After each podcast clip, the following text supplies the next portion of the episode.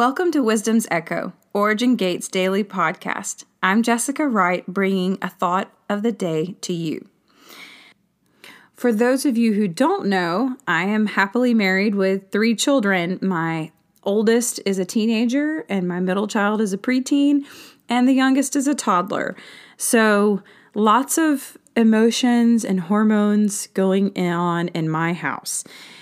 We are learning to be parents through all of these phases of their lives and how to raise them right and the way they think, the way they look at life. And I just, I've been realizing I've, as I'm watching them grow into the young man and young woman, I'm talking about my oldest two, that Yahweh has for them, I know that they need help.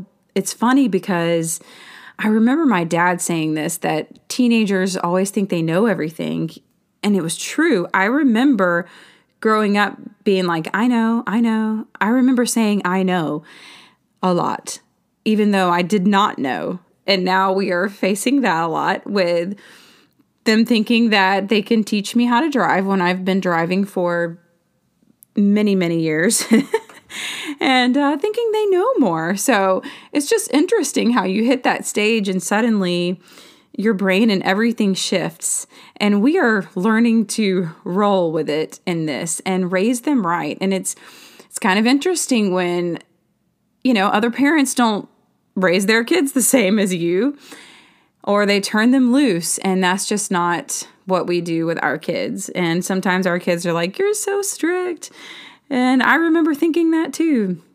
But I had, I've been thinking, what was it that changed in me that made me crave the relationship that I had with Yahweh, with God?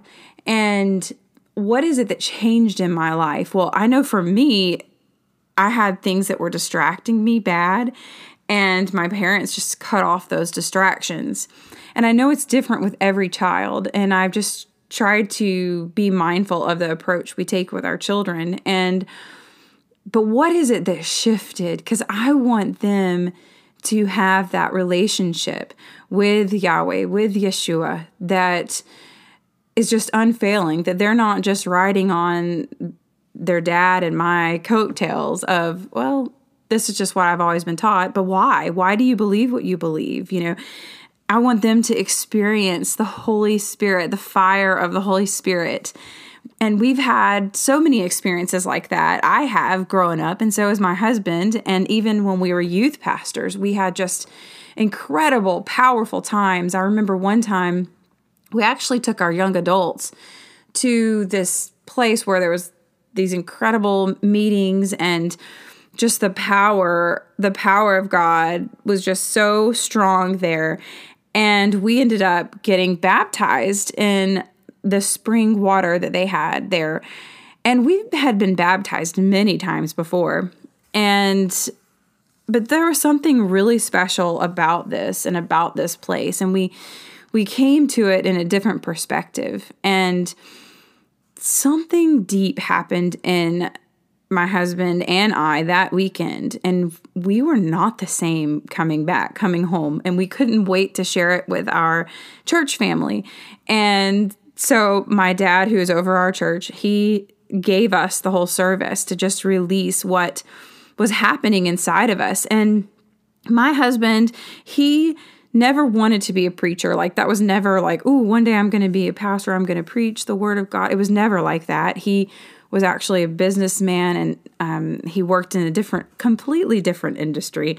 And he ended up coming on staff at the church that we are at. And um, he had to learn, he started learning to preach and speak and training. And, but something happened that weekend when we were baptized in that spring.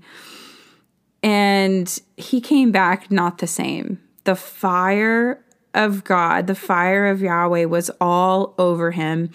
And I remember that service. And our oldest, he was probably a toddler, maybe. And I'm not sure if we had the youngest, I mean, the middle child yet, but but he was a little freaked out because I was so in the spirit everything that was happening i was uh, laid out under the grand piano we had at the church. And he was freaked out because, you know, what is mommy doing?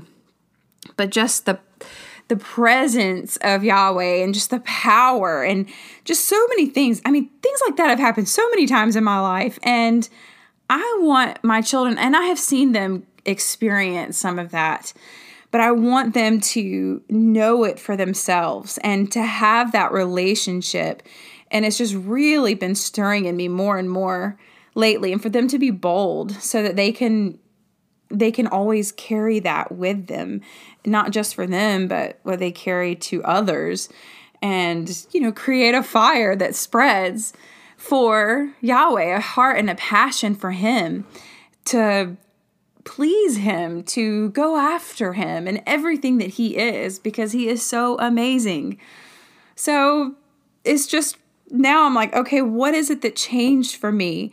And how did things change? Because I had all these distractions in my life. My parents cut off the distractions. It was pretty intense, but it's what I needed. Every kid's different. But because of that, Yahweh found me where I was. He met me where I was at. And I was in a lonely place and he he met me right there and I knew I was not alone.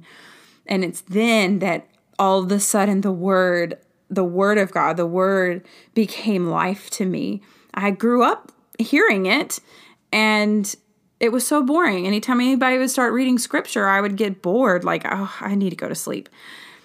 But suddenly those words that always felt like mumbo jumbo were suddenly alive to me coming off of the pages in this book. And i saw for once what he was saying and I couldn't get enough of his word. I couldn't get enough of worshiping him and just praying to him and diving into him and it just became so alive to me. And so just reminiscing on all of that, I had you know, of course you you're learning to be mature and all those things, but like I didn't watch TV. I didn't I just had to have more and more and more of him. And I want that for my kids. It doesn't need to look the same as me, as the same as it happened for myself or my husband or anyone else. They need their own encounter. And but I want to help make a place for that and make a way for them to see that and to know that. And it's about legacy. And yeah, so we're just kind of diving into that. And I heard this song today and I just knew I needed to share it. And I know I always share music on here because worship is, I am a worshiper and I am moved by music, by worship music, and just leaning into Him. That is just who I am. So you're welcome. I'm going to keep sharing with you. But this song, it was um, written by Steven Furtick. I don't know if I said his name right, but he is a pastor and I think he, you know, preaches awesome words. But um, I, I believe he used to be a songwriter. If I'm incorrect, just go with it. But he wrote this song, and wow, it's just so powerful to me. I'll read a couple of some of the lyrics and then I'll play a clip for you. And it, to me, it's just speaking about everything that's been on my heart about legacy and it says, Grandma used to pray out loud by her bed every night. To me, it sounded like mumbling, like she was out of her mind. She said, Boy, this kind of praying is what saved my life. You ought to try it sometime. And now I know she was right. She was talking to Jesus. She'd been talking to Jesus for all of her life. And then it says, Mama used to drag me to church Sunday mornings and Wednesday nights, khaki pants and polo shirt. Boy, I put up a fight. She said, Son, one day you'll thank me for having God in your life. And yeah, I know she was right. Yeah, my mama was right because now I'm talking to Jesus. You're leading by example, but you're bringing them in. We recently had a service where my youngest, I was leading worship, and suddenly my youngest was crying and on the stage. He escaped from his dad. And in that moment, I was suddenly like, he needs to know that what I'm doing right now is not more important than he is. And so I held him, even though he gets really heavy.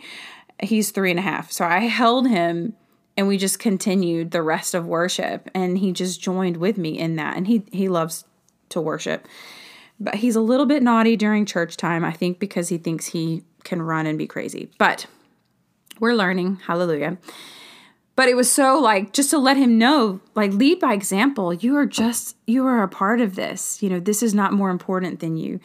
And and that's what this song is talking to is talking about you know? The grandma was showing an example. The mom was being an example to him. And now he's talking with jesus because he witnessed them talking to him and worshiping him. So i'm going to play the the last verse which really hit me and hit home and uh, because it was talking about his own children and is exactly what I've been just meditating on. So, hope you enjoy.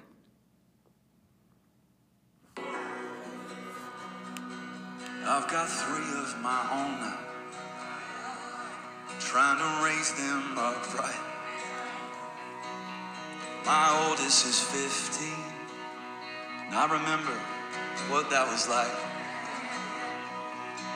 Trying to deal with the drama, trying to figure out the questions in life.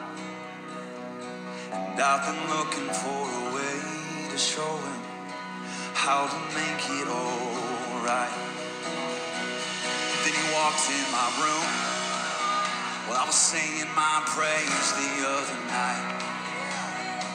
He said, I'll come back later. I can tell you got a lot on your mind. I said it's not an interruption. You couldn't have picked a better time. Cause I was just talking to Jesus. Come over and give it a try. We started